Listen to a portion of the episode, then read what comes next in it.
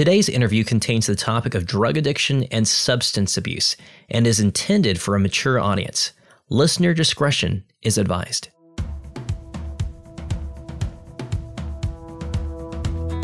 Hi, I'm Angela Spradlin from Atlanta, Georgia, and I homeschool my daughter who has special needs. I love listening to Compelled because the stories show how God redeems our suffering and uses it to draw us close to Himself. Thanks for listening and enjoy today's episode. I'm Paul Hastings, and you're listening to Season 4 of Compelled, a seasonal podcast using gripping, immersive storytelling to celebrate the powerful ways God is transforming the lives of Christians around the world. Last week, our guest was Jim Payne, who in 2005 deployed to the Middle East as part of a Navy SEAL team alongside 15 of his closest friends and brothers in arms. While there, they experienced a terrible moment of tragedy and loss, where Jim was forced to cast his grief and anger on the Lord. You can hear that story by tuning into last week's episode with Jim Payne. Today, our guests are Fred and Casey Weymouth. Fred was once a successful insurance salesman, but became a homeless drug addict, completely in bondage to heroin and other substances. Casey had a promising military career, but had become a hopeless alcoholic, and no matter how many recovery programs she went to, she always landed back at the bottom of a bottle. Both of them were desperately looking for their next fix, but could never find what they really wanted until they fixed their eyes upon Jesus. So lean in and join us for another compelling story from the kingdom of God. Back in the summer, I was traveling on the East Coast for work and collecting some podcast interviews while I was out there. There was a particular guest I was hoping to record, but at the last minute, the interview fell through. And that's always a bummer. But since I was already on the East Coast and I had the time, I decided to do some research and see if there were any believers nearby with a great testimony they'd like to share. And that's how I ended up discovering the Fix Ministry, a Christ focused rehabilitation program for men suffering from drug addiction and substance abuse. And uniquely, this ministry is operated almost exclusively by former addicts and alcoholics. And that's where I found Fred and Casey's testimonies. They helped co found the Fix Ministry in 2018 and play an active role in its day to day operations. So, of course, I did the only logical thing and I made a cold call at the end of a Friday. Someone passed the phone to Fred, and I explained the situation that I was passing through town and was looking for great Christian testimonies. They didn't know me from the man in the moon, and we had no mutual friends, but we did serve the same good God. And I wanted to know if they would share their testimonies. And just like that, they agreed. Three days later, I pulled up onto the campus of the Fix Ministry, and it's a large single story house that used to be a hunting lodge. We recorded our interview in a very spacious living room right across from the fireplace. And on either side of the house are rooms for the men going through the recovery program. It's intentionally located in the countryside and away from the city and many of the temptations those struggling with addiction have. It's about 30 miles east of Richmond, Virginia, where Fred grew up. So I was not brought up um, in church. Um, they dabbled. They would go on Easter or Christmas. Um, I did have an experience at a, a, tent revival, Old Baptist tent revival. I was very young. Uh, my father was invited by a client of his. So I think he went out of the necessity to, you know, do what it was asked of him by the guy that uh, he was writing his insurance for. But I heard this guy talk about sin, talk about repentance and um, I did go to the altar broken that night. I did receive Jesus, but there was no follow up. There was no church after that. Did Did you think about God at all as a as a teenager? Absolutely. Absolutely. I, I believe that there was a God. I did not understand who God was or what he was or but I knew there was something bigger than me. And I grew up thinking that my whole life.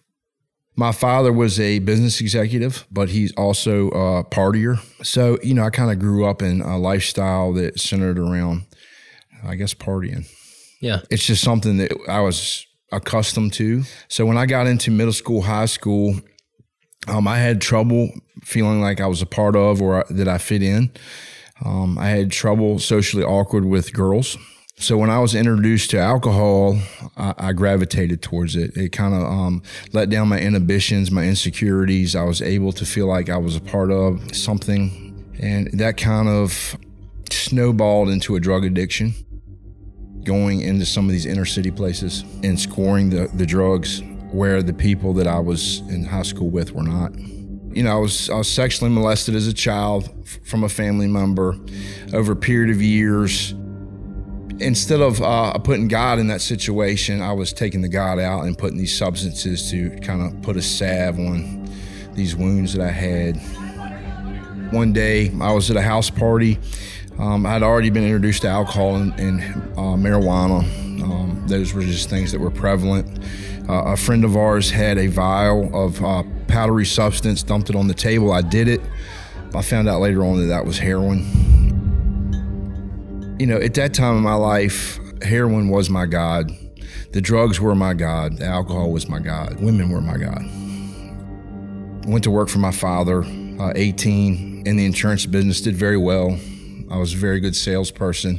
But underneath of it, I still had this heroin addiction. Had gotten married. She was a partier as well but I made enough money to sustain that lifestyle without any consequences. Did your parents know that you were doing drugs? My my parents knew uh, that I drank, that that I partied, like smoked marijuana, um, but I don't think they had any idea of the depth of the heroin addiction yeah. at the time. I, I kept that very hidden. Yeah, it's like I was living two different lifestyles. Now, while Fred was in Richmond and dabbling in drugs and eventually beginning his descent into full blown addiction, Casey was 500 miles away in the heart of the Deep South and on a similar life trajectory. So I grew up in a very rural area in Georgia called Sandersville, Georgia. Very, very small town, um, and you know we had we grew up with biblical principles, biblical um, models. You know, we all said grace at dinner, but that didn't mean any of us really knew who Jesus was. We'd go to church on Easter and Christmas, but it wasn't really we weren't followers. My dad was an alcoholic and um, a drug addict, and he actually um, died of a drug overdose when I was 20. I went through some sexual abuse when I was young. I was always trying to seek like my worth. I was seeking something to give me worth. I was seeking something to make me feel satisfied. It was food. I used food to cope with my emotions or my feelings. And then as I got older, it was denying myself food. I was anorexic when I was, you know, very young, 13 years old. And then I started um, being promiscuous and the attention of men.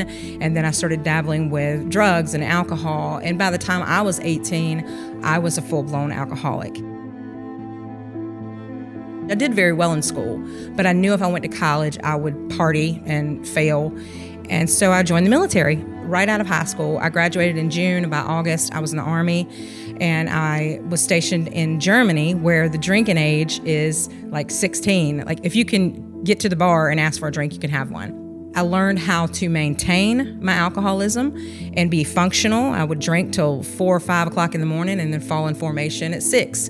And, and I did that for many years. And then I realized I got to fix this. And um, I met my now ex husband and um, we got married. We met in April. We were married in August. That just felt like, oh, well, this will be that thing that gives me worth. This will be that thing. And it was many years of my life where I was just seeking something to give me that, well, this is the thing that gives me worth. Um, and that didn't do it. And then I got out of the military and we came back to Virginia, uh, which is where my ex husband is from. I went to college. I did very well in college. I got a great job. I was working for the Federal Reserve Bank and all those things that were, should have given me worth, they did didn't. Then I had my son, who is now 20, and that was it. You know, this is going to be the thing. I loved him so much, and he was just so perfect. And then when he was about three, um, he was diagnosed with autism. I got very angry at God because I stopped trying to fix me and I started trying to fix him. I started doing all the things. I mean, reading all the books, doing all the Google, doing all the podcasts, doing, you know, reading everything I possibly could to try to fix him. And now I can realize that he didn't need fixing. He was exactly, he's fearfully and wonderfully made, mm. exactly the way God intended for him to be. But I couldn't see that because I didn't know Jesus during that time.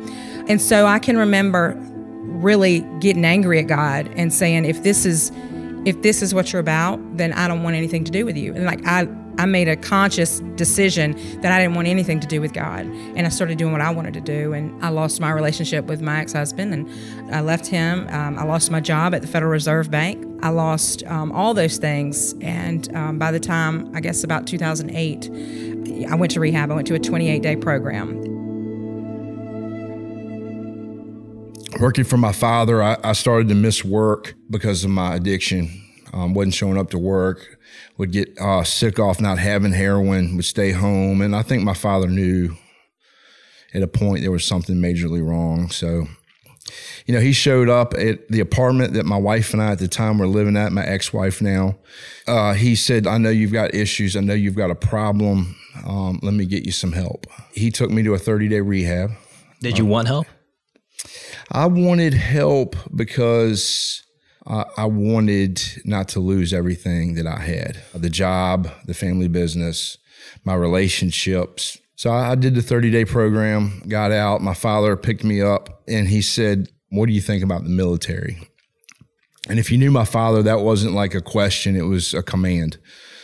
So I picked the Coast Guard, went in the Coast Guard, Just directly from rehab. just straight out of rehab. I excelled in the Coast Guard. I did very well. I was honorably discharged.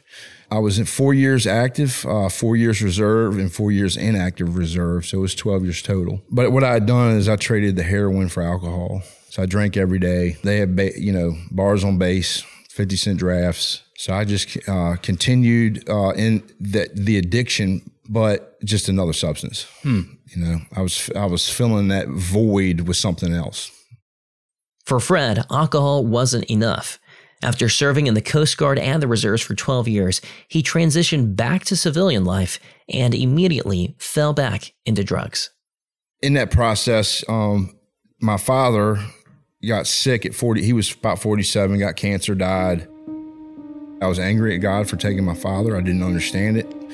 I blamed him. My father and I, at that point, had gotten very close um, in relationship. And um, when, when he went, I got very bitter, almost on this, this self destructive path. And in the process of that whole thing, I lost my now ex wife. Um, I lost the family business. I lost everything that I owned. That's a point where I, I woke up one day after my ex wife had gone, taking our children, and I had sold everything out of the house. Um, and it was just me and the bed, and I had sold all our furniture. It was just an empty shell of a house. I was probably at about a four to five hundred dollar a day heroin addiction, um, and I was uh, stealing, I was robbing, I was doing whatever I could do to to support that that habit. And I, I got so high from the time I woke up to the time I went to sleep. I, I have a hard time recalling time frames.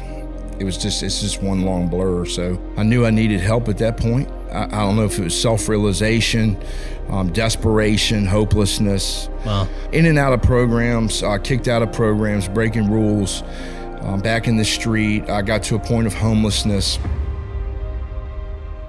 I put some time together um, through in that process. Um, I got about a year clean through Narcotics Anonymous. That's where um, I met her for the first time.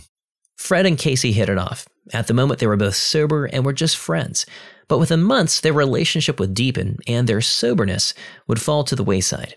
That story coming up after the break. My friends Kristen Clark and Bethany Beal have been longtime listeners of Compelled and run a ministry for young women called Girl Defined. Besides their podcast and other online content, they've also written several books for young women, and their latest book released last week and is called Not Part of the Plan. You know, I don't know about you, but the last year and a half have been crazy, and not much has gone according to my plans. And Not Part of the Plan, Kristen and Bethany open up their lives to other women in the most raw and relatable way, sharing their own journeys through unexpected seasons of infertility, singleness, loss, and heartbreak. But in the midst of it all, they've learned that true hope doesn't come from getting the life that you've always dreamed of, but instead from trusting God with the life that He has designed for you and believing that His plans truly are good. Wherever you are in your journey, your life has purpose and meaning in Christ, and thriving is possible right now. Grab your copy of Not Part of the Plan today at girldefined.com or on Amazon. Learn more at girldefined.com. Again, that's girldefined.com. Welcome back to Compelled. When we left off, Fred and Casey had just met each other at a Narcotics Anonymous support group meeting in November 2008.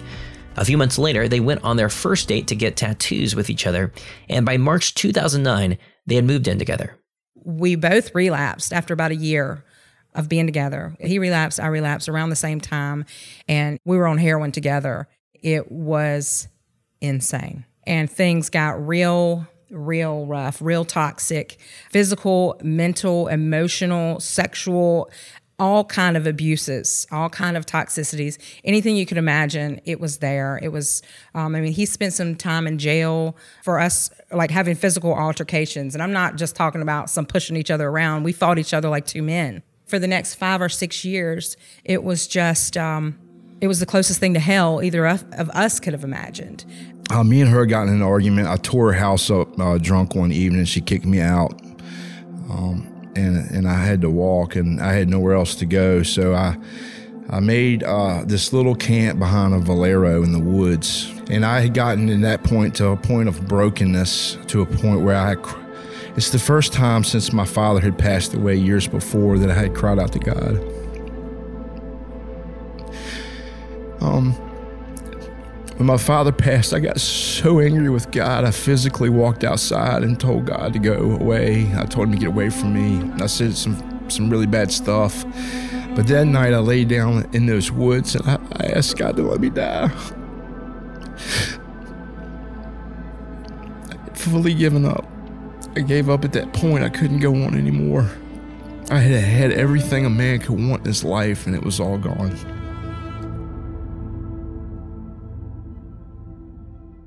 The only job that I could maintain was a job bartending. And that's just because I could still get high and go to work.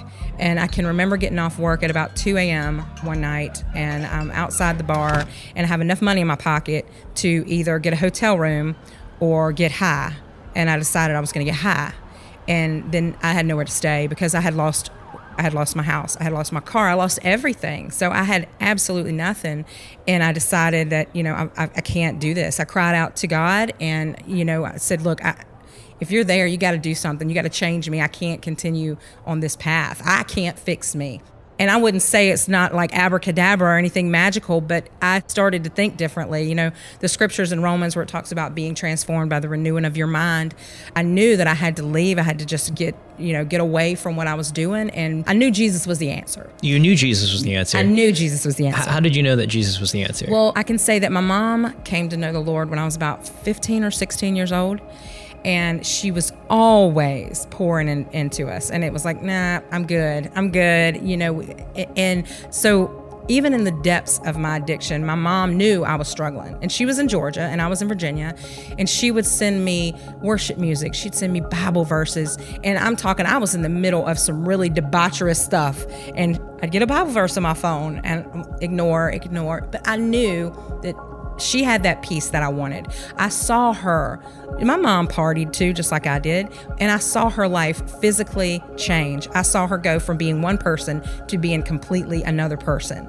And I knew that I needed what she had. I packed my bags that next morning when I woke up and I got on a Greyhound bus and I went to Georgia.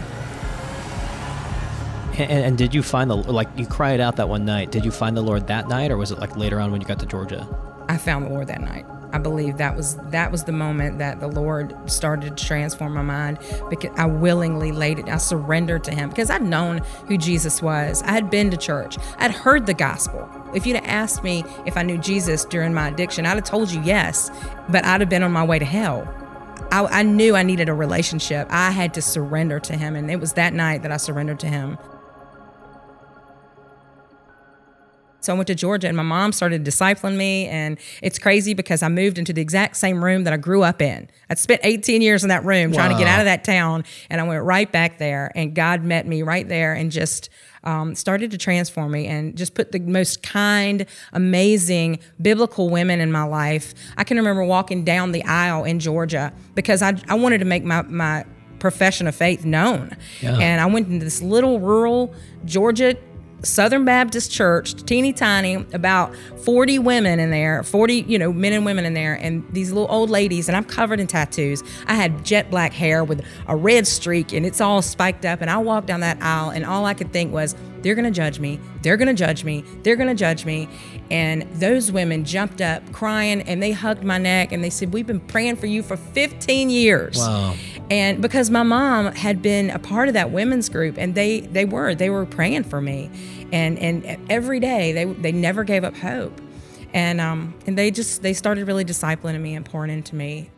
But while Casey was in Georgia undergoing a spiritual transformation, Fred was still in Virginia, crawling through the mess of his life.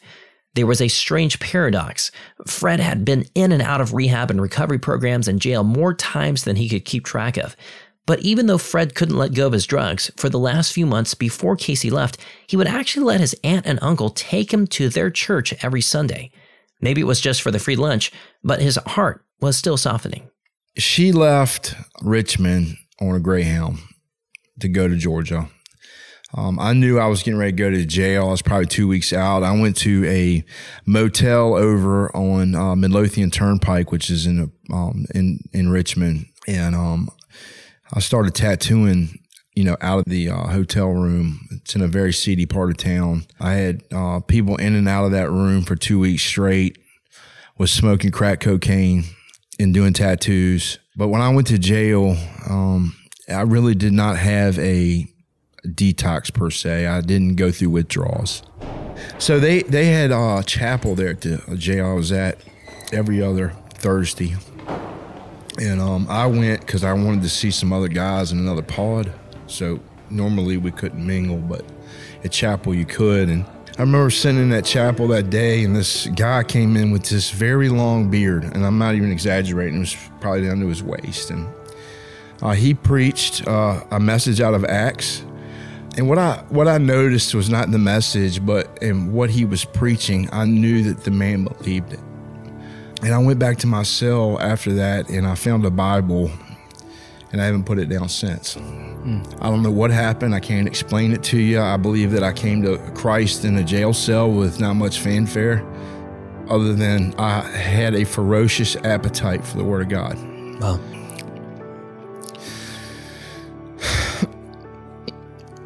I knew that there was freedom in those words somewhere, and I found it.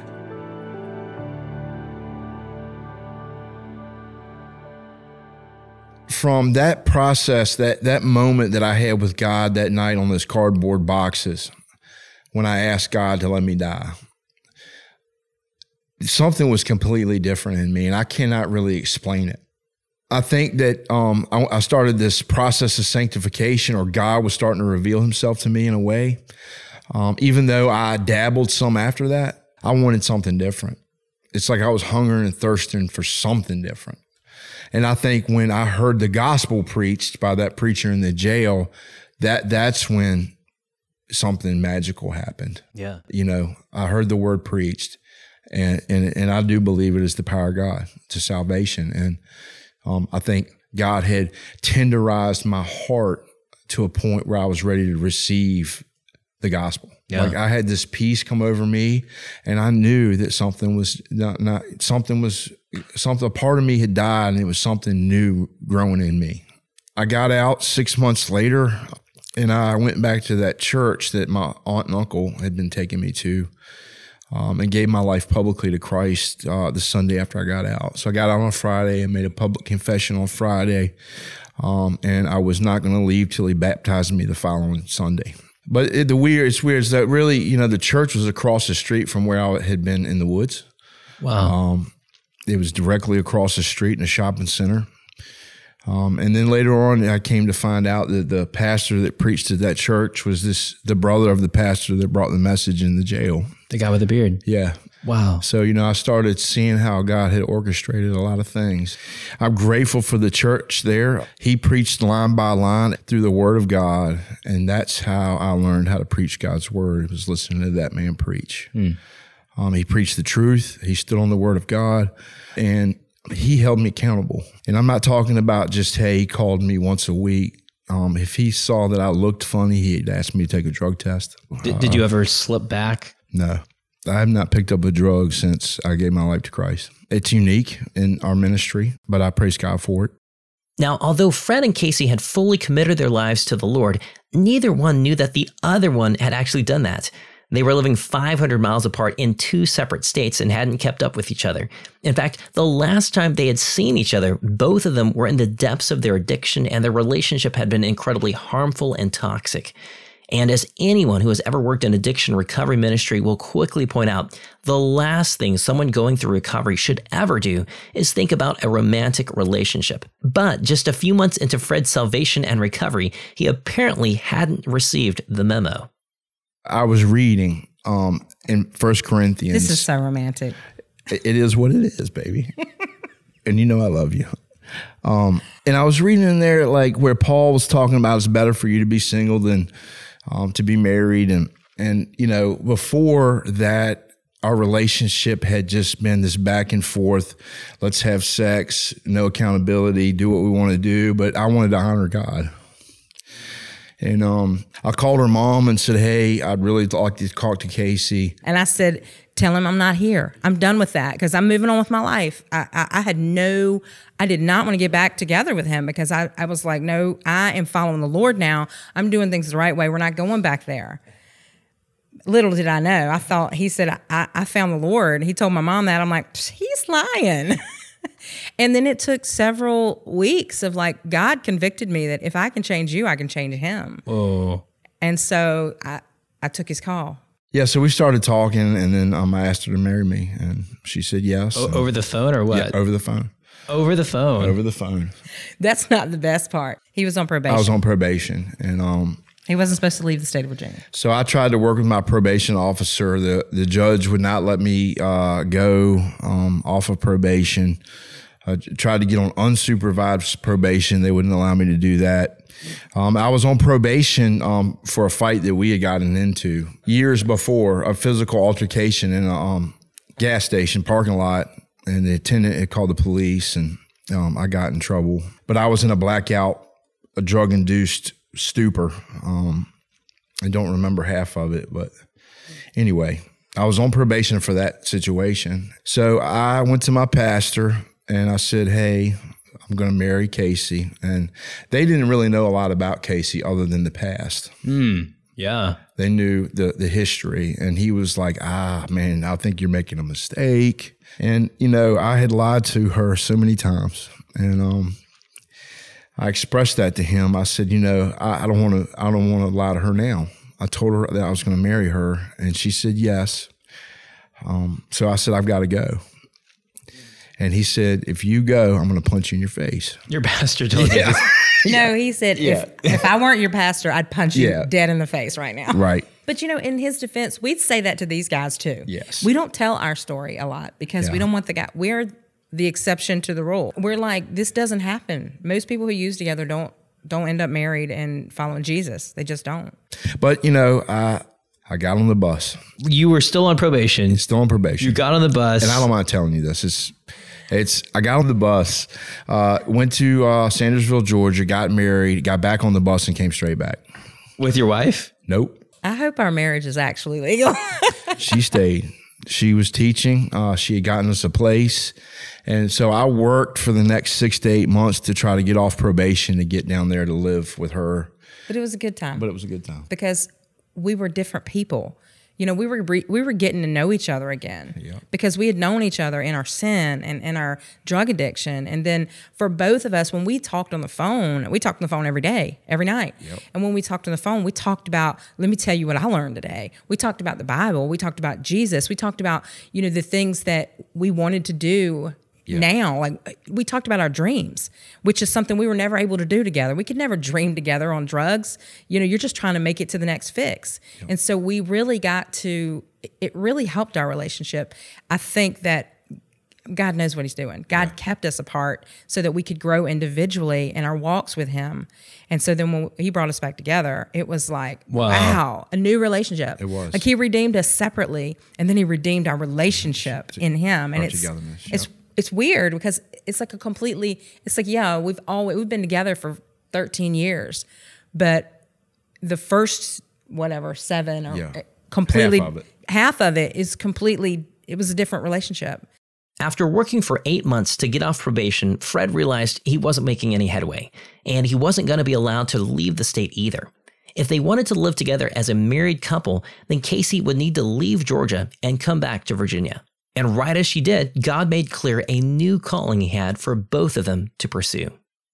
So we decided when we got married, like I said, we started dreaming together. Hmm. We decided that we were going to run as hard after Jesus and we had, as we had ran the streets. Hmm. We were going to follow after Christ the way that we were following after the drug man. And so we just just started running after Jesus together and we decided that we wanted to go back to the same people. We both had moments and times of homelessness. We were homeless together for a while, Yeah. living in and out of hotel rooms, living cars. in cars and and we decided, you know, when you have the answer to life, when you have the answer to freedom from addiction, and it's not the 12 steps, and it's not psychiatry or psychology or drug maintenance or whatever the human wisdom has told you it is, when you find out what that answer is and you experience that freedom, it was like, we got to tell everybody, all those people that are struggling, the same thing that we were struggling with, we've got to tell them where the answer is, and the answer is Jesus.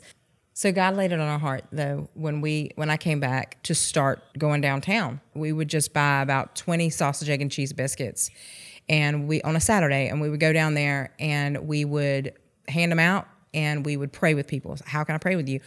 What do you need? Is there anything you need? Do you need shoes? Do you need a jacket? Do you need a sleeping bag? And so then we started really trying we'd go back to our church and we'd talk to people about these are the needs that we saw this week and ask people if they could meet those needs. And this is just homeless people. You're just, just homeless random people. in Where I down- was homeless. downtown Richmond. Where I was homeless. Where he, would- yeah, and we would just walk around downtown Richmond and talk to people, and we started forming relationships, and we started praying with those people, and we started getting to know those people, and we started sharing the gospel with those people, and meeting their physical needs.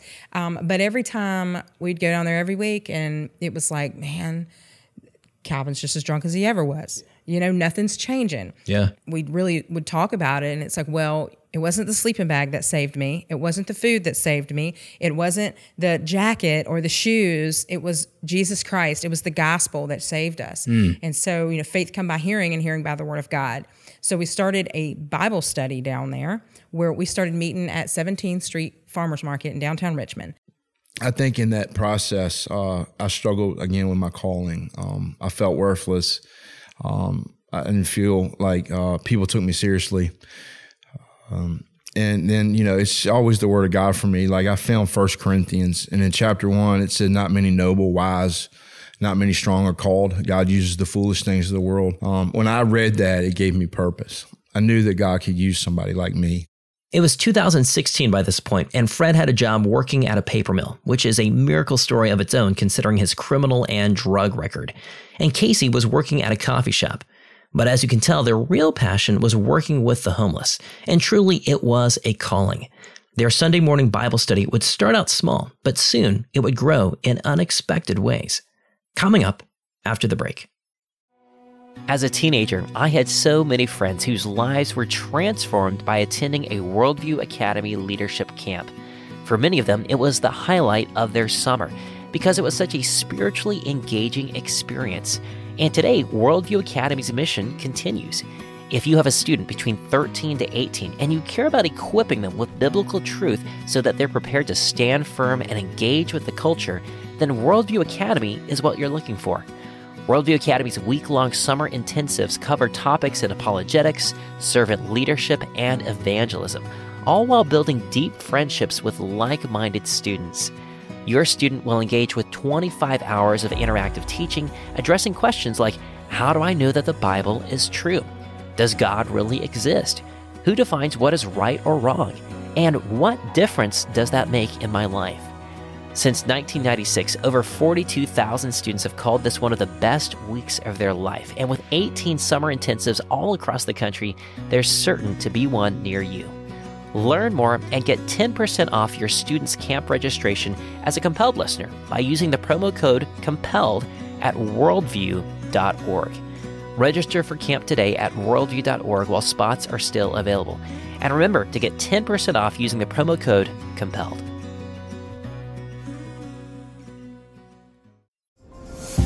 Summer is here, and so is the chance to take a breather from school. And there's a decent chance that the subject your student is most excited to take a break from is math. But it doesn't have to be that way, especially if you're using CTC Math. Their focus is helping your student learn at the pace that's best for them. Every lesson is fully online with interactive questions and clear explanations. And their video tutorials take difficult concepts and break them down into digestible ideas. But here's the crazy part they have a 12 month money back guarantee. That's right, you can use CTC Math for an entire year. And if you don't like it, or it didn't work out for you, or if you're just unethical, which as a compelled listener, I hope you're not, then you just shoot them an email and tell them that you'd like your money back, and they'll gladly refund your entire purchase, no questions asked. There is literally no risk for an entire year. You can't beat that. Because their heart is to serve your family. That's why they sponsor Compelled, so that we can continue creating stories that will bless and encourage your family. And they want to do the same for your students' math needs.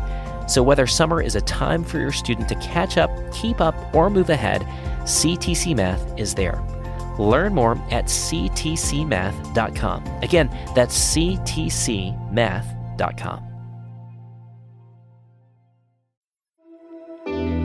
Now, as Casey pointed out, their personal experience with homelessness and addiction uniquely situated them to understand the community they were serving. Not only that, Fred had a lot of personal context with recovery programs in the area. So, like the first ministry uh, the guy called us to do um, was the Healing Place, which was a men's home. Um, it's had 200 men in it. It's the program that I went through that I kept getting kicked out of, in and out of, in and out of. But but what God convicted me of was uh, it was 12 step based, and there was no gospel, there was no word of God. It wasn't a Christian program. It wasn't a Christian program. It was secular. And I knew the people, the staff so well. Um, I went there one day and I said, "Hey, um, if I was able to pick these men up on a Sunday, give them a meal, and let them come to service, would you count that as an AA meeting? See, there you have to get an AA meeting every day. Yeah. So the uh, director of that program agreed to allow me to count that as an AA meeting. So uh, that that went from like zero to like 20, 30, sometimes 40 guys coming on a Sunday morning to hear the gospel preached. Another pastor came alongside Fred and kind of laid it on his heart. You you need to be preaching. And to this point, he had been like, "I'm not. That's not me. That's not my thing." Yeah. I finally convinced him to come downtown uh, and just see what God was doing. And he said, "You need to start preaching to these people." And I was like, "No, that's why you're here. You know, that's why I brought you down here. That's your job." and he kind of uh, forcefully put me out front, and um, it was amazing. It's been amazing. We went from those four guys to sometimes 200. People started coming from the businesses and the Section 8 housing. A lot of people started to consider that Sunday afternoon their church family. I was preaching down there one Sunday night, and this uh, this guy came up and handed me his heroin and his needles in the middle of me preaching, and said, "I want this Jesus that you keep preaching about." And um, um, it was it was a defining moment in my life. Um, and uh, I took accountability. I went like two blocks away. He broke up the drugs and threw them in a, a trash can. It was hard. Uh, he had no ID. A young guy. He had graduated in Ivy League college. Was homeless, strung out on the street. Um, when you looked at him, you knew that he didn't belong where he was at. He stayed sober for a period of time. Coming, kept coming to our Tuesdays. We do Tuesday night and Sunday night downtown. He kept coming, seemed like he was doing well. Uh, and then he came back a couple weeks later and said, Look, I can't stay sober out here. He wanted yeah. help. And he said, I can't. They won't take me because I don't have insurance. They won't take me because I don't have an ID. They won't take me because of my background. I've got a felony. And we, God laid it on our hearts that we need to have something that will take anybody. We want a program that if somebody wants help, they can get it if they're willing. And anybody who's who's been in drug addiction, felonies are not unusual. No insurance, not unusual. No ID, that's not unusual. From him to right now is where the vision came from for some type of facility, uh, campus, something where these men could respond to the gospel as it's preached and then go somewhere and be discipled. That was the start of Fred and Casey's vision for what would eventually become the Fix Ministry. But there didn't appear to be any clear path to making that a reality. Fred and Casey were pretty much living hand to mouth, and they didn't have the financial means or connections to set up a recovery program. But a week later, a familiar but unlikely person would open the doors for their next steps. Joe is the sheriff of the whole county. Joe McLaughlin chased me around for years. His son came and raided my house looking Yeah. for him, So the and, father, and who pulled him over. Yeah. So they both knew me very well. Yeah. So uh, he was standing in the uh, the parking lot of a bank. Walked over. I said, "Hey, Joe, God has really laid it on my heart to start a drug treatment program. I want to talk to you about it." And he looked at me and said, "Fred, I'm in the middle of a bank robbery, and I don't have time to talk to you right now. Now's not the time." so I thought I'd blown it, you know. he, he seemed really irritated with me, you know, and I was like, man. And uh, a couple weeks went by. He called me and he said, look, you know, I want to talk to you about that drug program. I want to hear more about it. So I went and met with him. I told him, I laid it out. Uh, he said, well, I'm gonna get some people together and we're gonna I want you to talk to them. So the next meeting um, is where I met uh, Pastor Jason and some other church leadership in the community. And I cast the vision, and all of them um, were excited. And I, I just couldn't believe that God had used me. Um, so uh, I was just just amazed by what God had orchestrated, put together, um, and all these parts came together. God put the right people in the right places, and we started a, a board, a board for the fix. Even though we didn't have a house yet, we just said we know this is our vision. We all have the same vision. We all want to see that there are people need help. People need help from this opioid crisis, and the answer is Jesus. We all came to that agreement, and we formed a board, and we started praying about it, talking about it. We started looking at multi-million dollar properties, and the real estate agent's like, "How are you going to pay for this?" God, God's going to pay for it. Yeah. we didn't have a dime in the bank. they we wouldn't call us back. what we're going to do. Um, Eh, but the Lord started opening doors, and that's when my mother-in-law Vicky came to us, and she said, "This is your inheritance. You know, you've wasted enough time. Why don't you use this for what God has called you to do?" And that's this house. It's been an exciting, terrifying, scary, invigorating, amazing ride. Fred and I lived in this house with these guys the first six, well, first 18 months. Yep. And the first six months, we didn't get paid. Actually, for almost a year, we didn't make a dime. I was working at a coffee shop at our old church. That's all the money that we had. And we lived here. We ate the same food that the guys did. And just to watch God provide every step of the way. And there was nothing that we did because none of us, we're all just like, okay, God, you do what you want to do. Nothing that we did. We didn't have the expertise. We didn't have the knowledge. We just trusted and believed that God would do it, and He has. He's cont- and that's every day is like that. Every day, God shows up in ways that I never imagined, exceeding and abundantly. It's funny. I, I we had the board in place. Uh, we got some great men of God on that board. Um, and then uh, Jason uh, called me and said they shut the ranch down. And um, he said I got some guys that have nowhere to go. Quick clarification the Jason Fred is referring to is Jason Swayze. And I actually interviewed Jason and his wife the same day that I interviewed Fred and Casey. And their story, God willing, will be in our next season of Compelled. Jason had been the director of a Christian recovery program on a ranch in Virginia, and they had close to 50 men in the program when it abruptly shut down. And he said, I got some guys that got nowhere to go. I don't know what to do. And um, I opened this house up uh, a little prematurely. Very prematurely.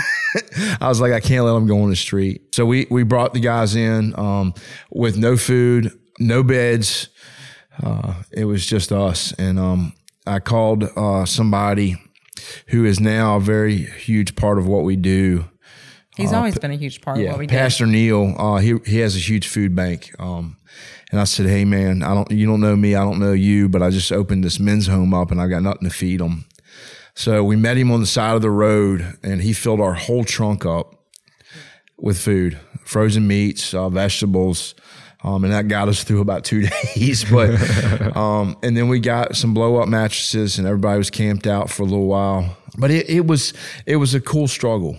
It was. Um, I think Casey and I uh, thrived in it, but just because of what we had been through. I think God had prepared us for that time we were here. Me and her slept in that back bedroom with our kids for a while. You know, just discipled the guys. As our conversation came to a close, I asked Fred and Casey what they would say if they could go back in time and confront their younger selves while still in their addictions. I'm not sure if there's anything I could say. I, I mean, I hate to say that, but I just don't. I know how I was. And, you know, my mom did try.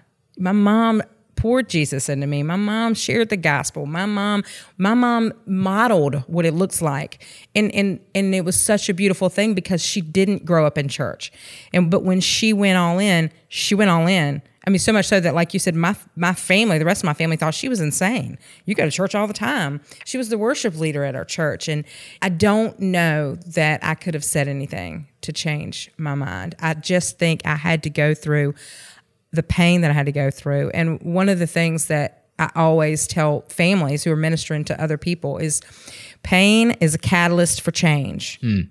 Pain, it does something. There's a purpose in pain. And I needed the pain. And, and I don't regret the 35 years I spent. And I hate to say it that way, but I don't regret the 35 years I spent lost and broken and in the world because that's what it took for me to be broken enough and humble enough to surrender my life to Christ. It took me being just destitute. And I'm okay with that because now I have life, eternal life. I would absolutely talk about um, choices. You know, when you're young, you don't think that uh, the choices you're making then will affect you later. The other one is uh, it's like I always tell the guys um, Satan shows you the beginning of something, but never the end. Beginning is always fun and convivial and no consequences.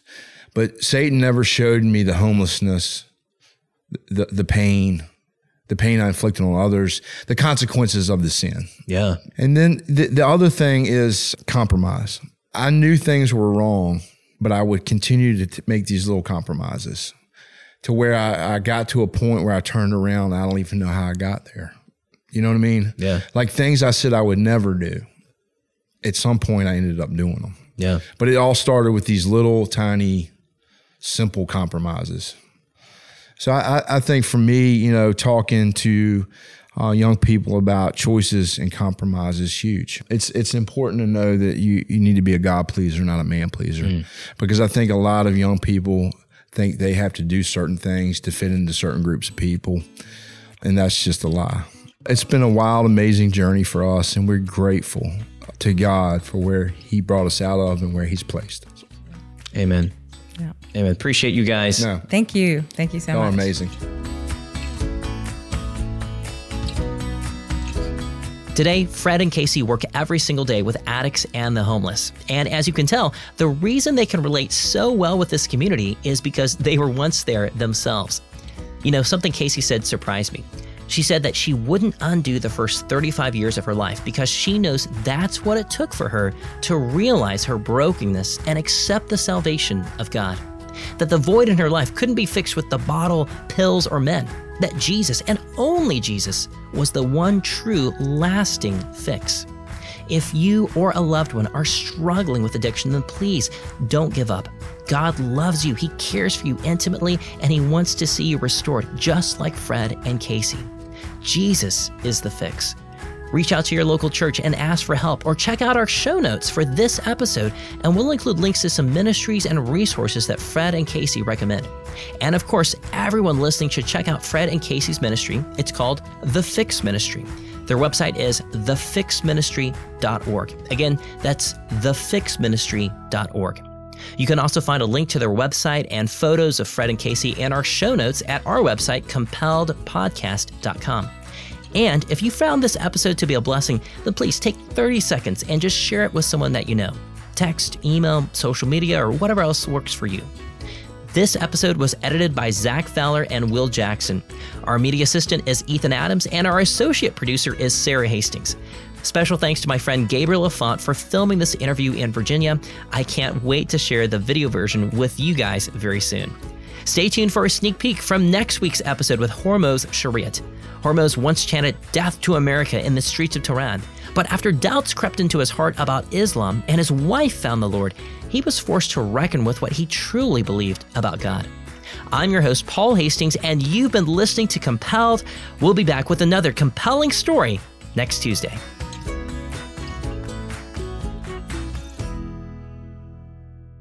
In 79, as a student, I was on the streets of Tehran. I was shouting, Death to America! Death to America! Because everybody was doing, and we wanted to topple Shah. As young people, we wanted to change the government. And I was saying, Death to America!